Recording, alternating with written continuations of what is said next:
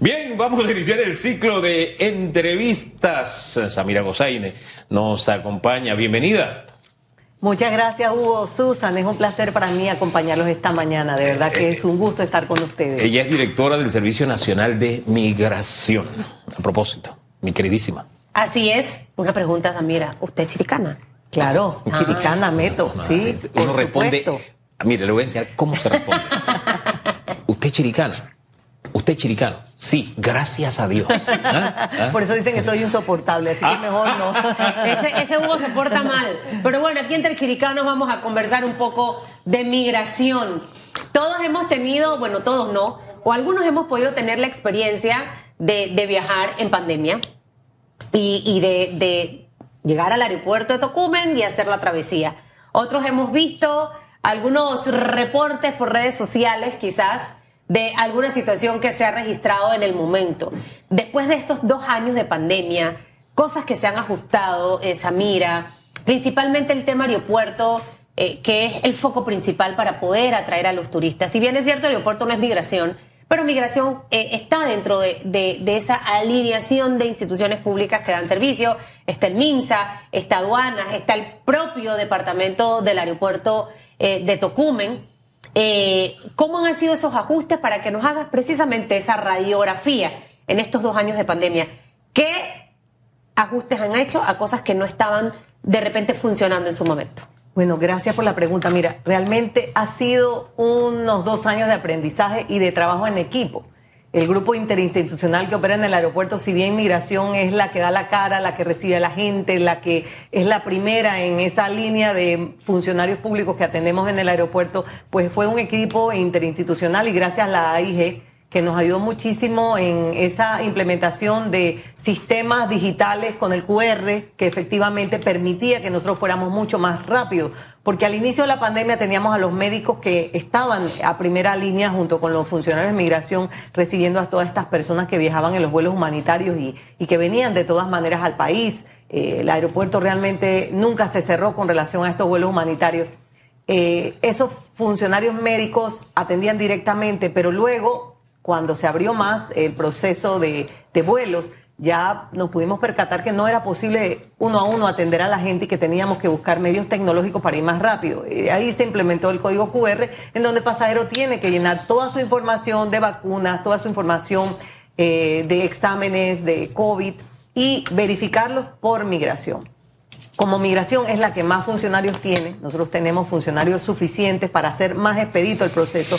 Lo que hicimos fue que migración llevó la responsabilidad de verificar los QR. En caso de que alguien dé negativo o una luz roja de alerta, entonces el funcionario de migración levanta la mano y viene un médico de salud entonces a la fila a revisar las razones por las cuales ese pasajero no cumple Ese es un proceso rápido. Eh, ahora, en un momento cuando me tocó a mí regresar, el aparato no leía mi código QR y yo venía como a las 2 de la mañana y, y me tocó irme a Minsa, después del Minsa subir al tema del aeropuerto. O sea, ahora con qué lo hacen? Con el celular, eh, porque viajé también hace poco, en enero, y me di cuenta que cambiaron. O sea, ese proceso... ¿Cuánto ha ido como agilizándose? Sí hemos estado más ágiles, lo hacemos con aparatos portátiles, pero sí es importante y me, me, gusta mucho tu pregunta porque es lo siguiente. Miren, migración es un estamento de seguridad. Y la verificación que migración debe hacer es una verificación de seguridad. En el aeropuerto, por lo menos por semana, les puedo decir que tenemos 700 incidencias de seguridad que eso involucra a personas que vienen con pasaporte fraudulento, visas fraudulentas, personas que tienen prontuarios delictivos, más buscados alrededor del mundo. Eh, creo que la ciudadanía realmente no sabe el trabajo de inmigración con relación a detener personas. O sea, nosotros podemos estar deteniendo casi 23 personas, tal vez en el aeropuerto en la semana, que están siendo buscadas en el mundo entero por diferentes delitos, desde violación, eh, pedofilia, homicidio, tráfico de drogas. O sea, Migración tiene un servicio de seguridad que debemos cumplir. Nosotros tratamos de hacerlo de la manera más eficiente eh, para que las personas no tengan esa molestia. Pero yo fui hace poco a Estados Unidos, me tocó esperar dos horas en línea. Mi hija fue con unos amigos a Cancún y tuvo que esperar cuatro horas en una línea. O sea, lo estamos tratando de hacer lo más rápido posible, pero entendiendo que la misión de migración es una misión de seguridad primeramente. Hay que aceptar que eh, el proceso ha mejorado. En un principio, no solo aquí, en, el mundo, fue, fue un shock, fue un shock realmente, ¿no? Y ha mejorado en Panamá. Eh, sin embargo, me quedo pensando en la cifra, 23 delincuentes ustedes apresan un promedio al mes. Pero dice a la semana. pero a la semana. Sí. Santo. Pero fíjese, eso me da más todavía para la pregunta, porque dice que al mejor cazador se le va a la liebre. Eh, porque hay un caso de una exfuncionaria muy allegada a una diputada PRD a propósito, que tenía impedimento de salida del país y la versión que hay es que, eh, bueno, apareció en el juego en Costa Rica. Es un hecho evidente, público y notorio porque hasta en sus propias redes lo exhibieron. Como si teniendo impedimento lograste ir a Costa Rica. Eh, supuestamente la persona intentó salir por pasocanoas. Hubo incluso llamadas de políticos para que la persona saliera del país. Entonces hay varias cosas. Uno, ¿cómo, es que esta persona, al mejor cazador, se le fue la liebre? Y si uno sale o entra del país por la llamada de un político de que deja salir a fulano o a fulana, aunque tenga impedimento. Y si a la autoridad le consta que salió del país y se exhibe en las redes sociales, ¿qué hace la autoridad ante una situación como esta? Sí, bueno, Hugo, te agradezco la pregunta y te puedo decir lo siguiente. La información del Servicio Nacional de Migración es de carácter restringido, pero sí te puedo asegurar que nosotros no permitimos la salida de nadie que tenga un impedimento eh, de salida desde nuestro puesto fronterizo. ¿Cómo salió esta persona eh, entonces? ¿Qué información existe maneja? En Panamá, en su generalidad, muchas trochas. Ya tú ves que en el Darién, que nosotros no tenemos puestos formales de control, ingresan al día hasta 200 personas. Antes ingresaban hasta 2.000. Existen trochas en el país que nosotros no hemos podido de ninguna forma, con todo y que tenemos a los estamentos de seguridad en un equipo de seguridad que hace eh, inspecciones, hace... Eh, rondas de seguridad, hay trochas por las cuales pasa la gente que nosotros no tenemos el control 100%. Entonces, eh, lo que te puedo decir es que no salió por ningún puesto de control eh, formal, fronterizo del Estado eh, porque cuando acudió a nuestro puesto fronterizo existía una situación de impedimento de salida, por lo cual se le notificó a la persona que no podía salir. Entonces, y se fue. Es lo que te puedo decir. Pues no, no lo sabemos. O sea, no, después que le, perdón, después que le que no, se, retiró, del puesto y fronterizo. Y buscó otra opción para poder irse. Realmente eso no lo sé. Eh, lo que sé es lo que te dije, nosotros no permitimos a nadie que tenga ningún impedimento. Y mira, y te lo digo en la generalidad de los casos, hay situaciones de injusticia. He tenido personas que tienen impedimentos de 1990, pero los abogados jamás levantaron el impedimento y la persona terminó su proceso y simplemente no ha podido salir. Pero es lo que le decimos, usted vaya, resuelva su problema, porque migración es un ente registral, no es quien pone ni quita los impedimentos. Entonces nosotros no podemos quitar ni poner impedimento. Nosotros solo los registramos y ejecutamos que eso se cumpla. Bueno, ah, eh, de verdad que ahí en la frontera Costa Rica-Panamá, eso es un área de buena vecindad, ¿no? Si uno puede, si no puede pasar formalmente, uno se mete a un almacén y cruza y está del otro lado en Costa Rica. Puede haber pasado de mil maneras. Pero a mí lo que me llama la atención es que esta persona se exhibió entonces en redes y que, hey, salí. Bueno. Primero eso, ¿qué hace una autoridad cuando se les ríen en la cara y le dicen, hey, tú no me dejaste salir, pero mira que me fui, aunque tengo impedimento? Y segundo, saber si estos impedimentos se solucionan con una llamada de que, hey, tengo a fulanita ahí en el puesto, déjala pasar porque es mi amiga.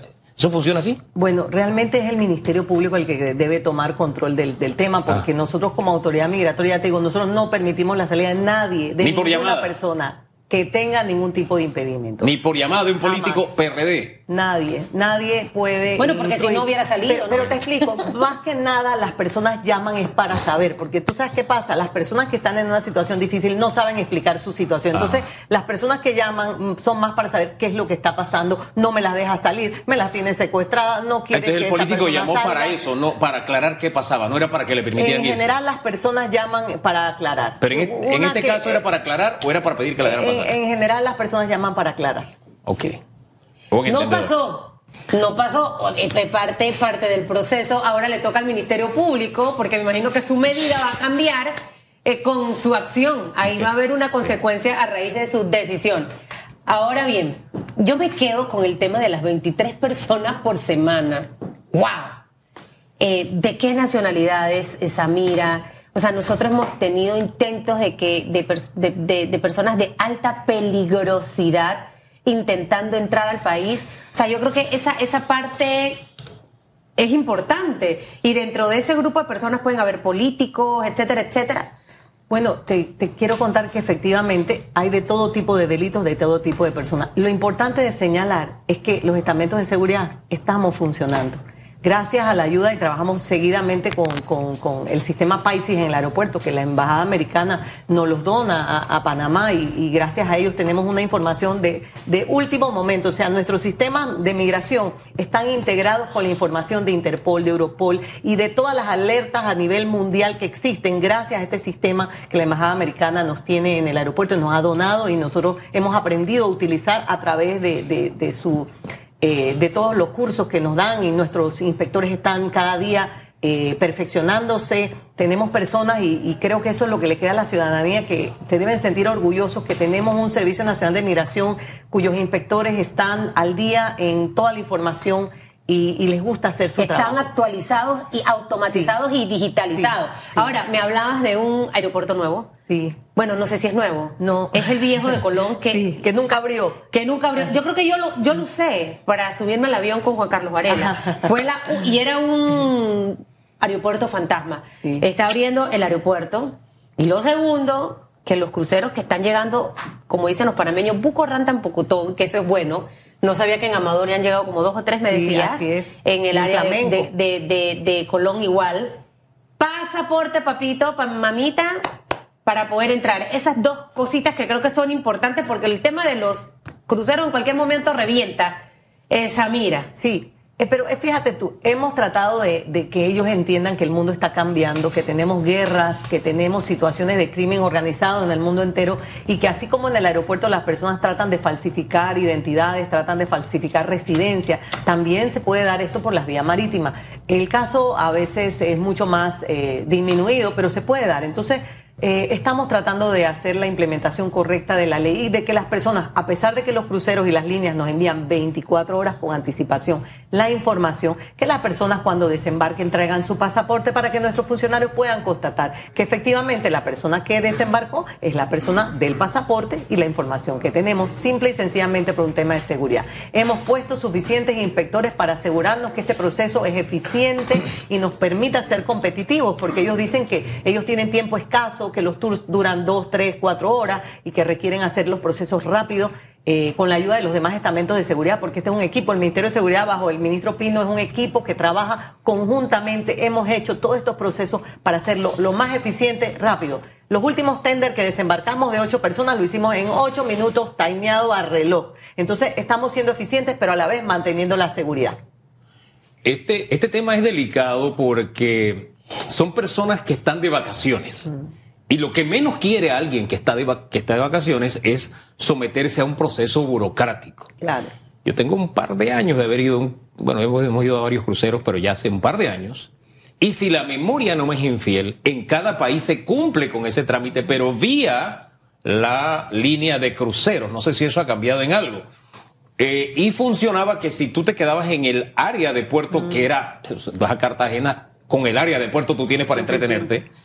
Eh, ahí tú no tenías que hacer ningún trámite de, pasaporte. Pero si ibas a ir a tour a la ciudad, entonces sí. Pero la propia línea lo hacía, hacía el trámite y a ti te daban una especie de ticket. Con ese ticket tú te podías mover en la ciudad, pero había un trámite donde sí quedaba registrado que tú habías ingresado al país, bajo qué condición y por cuánto tiempo, como normalmente sucede. ¿Sería de esa manera? Claro, lo que pasa es que en Panamá todavía no hemos desarrollado ese concepto de los puertos libres alrededor de los cruceros eh, hay cruceros que tienen su propio puerto en donde las personas desembarcan y por supuesto están en tránsito porque están dentro del crucero o dentro del área del crucero. Sin embargo, cuando ya ingresas a un país, ingresas a una ciudad, por tema de seguridad propia de ellos, se pierde alguien. Eh, lamentablemente esto empezó. Se queda alguien. Se queda alguien porque no sabe o se desaparece alguien. O sea, has tenido esa situación que de repente hay marinos que llegan y van al médico y de repente se nos escaparon del hospital. O sea, pasa. Entonces, el mundo ha cambiado. Necesitamos saber que vivimos en un mundo un poco complicado y requerimos estas medidas de seguridad. Y con relación a lo del aeropuerto de Colón, que, que, no te conté, te cuento que estamos preparados ya, los estamentos de seguridad, tenemos una mesa de trabajo eh, liderada por el mismo señor presidente que designó al vicepresidente eh, para que esté al, a cargo de esta mesa. Está el aeropuerto de Tocumen, está Aeronáutica Civil, está el Ministerio de Salud, está eh, la policía, Senan está el ministro que la preside, la Cancillería, porque realmente sí nos interesa mucho, porque esto vino de la zona libre de Colón, que está también en esa mesa, para traer clientes que vayan a comprar a zona libre y de alguna manera iniciar un poco esa reactivación a, revivir el aeropuerto. Estamos tratando. ¿Para cuándo más o menos puede arrancar todo esto? Eh, y, y definitivamente el impacto que están esperando económico de ese derrame, ¿no? Bueno, yo creo que la zona libre está muy eh, positiva con ese impacto porque ellos están, su proceso es traer vuelos charters de diferentes países que vengan en un todo incluido. Pagan el charter, pagan el hotel, y van a Colón, compran, los llevan a hacer algún tour y se regresan. En ese sentido, eh, ellos son los que nos deben decir más o menos para cuándo vendrán los vuelos charter y cumplir Pero con eso debe ser este año. Sí, claro que sí. Nosotros ¿Y el de funciona o no funciona? Por supuesto. Rioato tiene casi 3.000 personas que han arribado en vuelos eh, charter de turismo. Sí. Eh, ¿De dónde vienen esos vuelos de Riohato? Canadá. Casi que y van para los hoteles de playa que están en el área. Van para los hoteles de playa. La experiencia de los turistas ha sido muy positiva. Nosotros eh, el día de hoy o mañana estamos recibiendo otro otro crucero. Yo yo creo que estamos en un buen camino. ¿Ese de hoy o mañana a dónde va a ser? En Colón. En, Colón. 689 personas. Porque algo que me mencionaba, a, mí me encanta mucho el tema de los viajes, a mí me encanta viajar, pasear y vivo esas experiencias. Eh, y algo importante que voy a decir que de hecho Samira por eso es que yo todo lo hago ahora. Es más, la gente jura a veces, y esto aquí 30 segundos, cuando yo me casé, Susan, ¿para qué te vas a casar? Estás joven, 27 años. Y tu esposo es mayor que tú, tienes que... Yo viví, yo rumbié, yo llegaba a las 4 de la mañana y me paraba a las 5 para allá leer noticias. O sea, uno tiene que vivir el momento hoy. ¿Y sabes por qué eso lo digo? Porque de verdad que yo fui un crucero hace como 5 años. Y le dije a mi esposo, yo no voy a llegar a 60 años ni 70 y el crucero, cuando no me puedo tomar un trago porque tengo el azúcar o la hipertensión alta, o cuando no puedo bailar porque ya la espalda la columna no me da.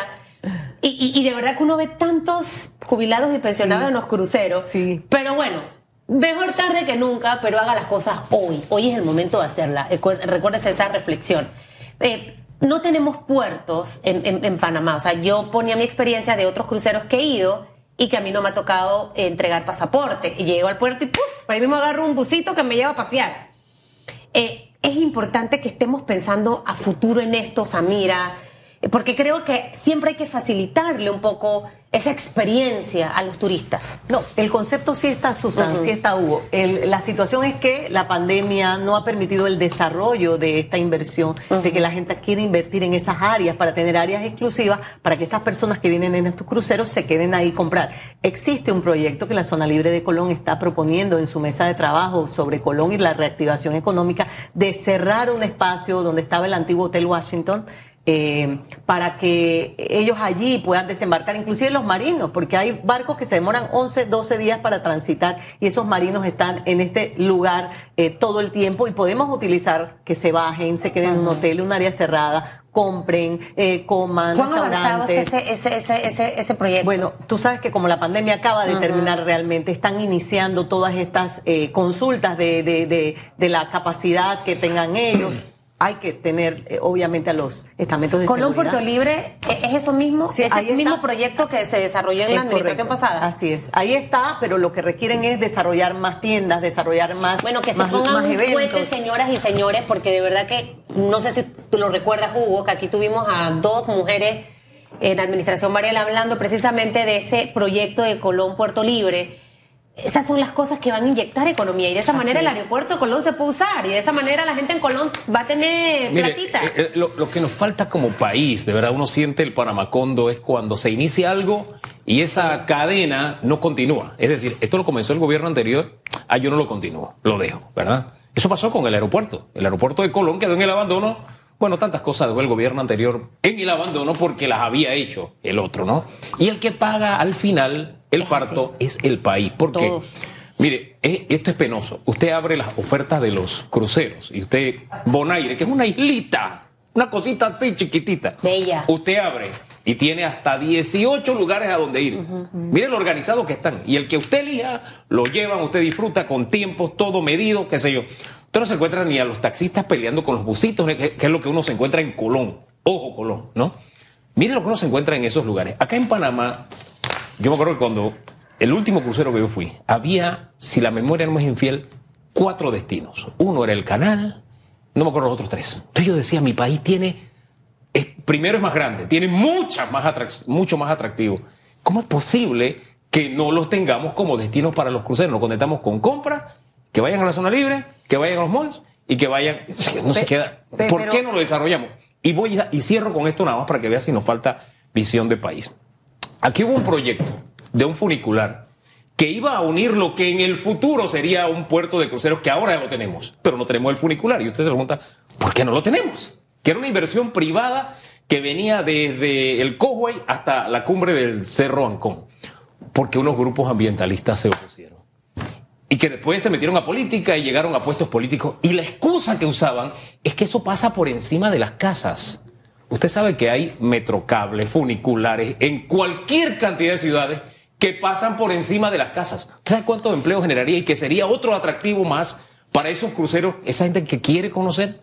Pero entonces viene el tema, no tenemos una visión de país, cada uno anda viendo qué hace con su área de poder, diciendo aquí estoy yo para después lanzarse a política, y no tenemos una visión de país para darle seguimiento a los programas. Qué bien que después de la pandemia estamos viendo cómo organizamos las cosas, porque esto, de verdad, eh, tenemos una especie de desorden en todo esto que, que al final el que sale perdiendo es el país, triste y lamentablemente. Pero, pero sí te quiero recalcar que el ministro de Turismo y la viceministra son unas personas que han estado muy activas en este tema y ellos sí lo tienen muy claro. Ellos, y fíjate que en el último crucero yo estuve encuestando a las personas y ellos venían inclusive a hacer un tour por a conocer eh, algunos indígenas en Verá. Eh, así que existen muchas otras cosas que están haciendo. El ministro de Turismo está encima de todo este tema de la reactivación de los cruceros, asegurándose que el trabajo de los estamentos de seguridad eh, sea coadyuvante para eh, propiciar que más personas quieran venir al país y hemos trabajado conjuntamente con ellos y yo creo que lo tienen muy claro y, ellos están también en la mesa de- de Colón, del aeropuerto. Panamá Pacífico tiene tres nuevos vuelos que van a aterrizar también eh, y ese aeropuerto está expandiéndose, así que tenemos muchos proyectos y yo sé que la administración del señor presidente, conjuntamente con este equipo de gobierno que trabajamos en conjunto, si estamos alineados, eh, vamos a sacar adelante este país y estos dos años que, que nos quedan van a ser años positivos y ya lo estás viendo, los restaurantes están cerrando tarde, eh, las plazas de trabajo, eh, la mano de obra, se están reactivando los permisos, así que yo creo que es un tema positivo y prontamente estaremos para contarle todo lo positivo que hemos logrado hacer en este año. Bueno, y aquellos funcionarios que van en ritmo más lento, porque hay varios, usted no. El ministro de Turismo necesita la vitamina Susan o algo, no sé. Siento que tenemos tantas cosas a mirar, yo eh, lo digo con mucho respeto y tenemos que seguir explotándolo. Eh, esto, esto, esto, esto es como una empresa privada. Yo tengo que gerenciar para que haya resultados. Entonces, si yo fuera Anito y hubiera sacado un par ahí que para mí, mm, mm, ni Furifa, estos PowerPoint, nanay, nanay, al final lo que necesitamos es resultado. Bien por los cruceros, bien por el aeropuerto de Colón. Qué bueno escuchar que en, en, en también están llegando los vuelos, pero necesitamos más. Necesitamos más y ahí es donde nos queda esa gran tarea. Y entienda por qué ahora cuando vean los cruceros que le piden pasaporte, eso tiene una explicación para que no hagamos la crítica destructiva sin entender la razón principal. Que tengan un excelente martes, Samira Gozaine. Gracias, Susan. Gracias por haber estado acá. Un honor para mí haber estado con ustedes. Feliz día a todos. Nosotros Por ahí hacemos- viene sí. el gerente del Banco Nacional, el señor Carrizo. Él llegó tempranito y ya está enfilado. Así es, pausa.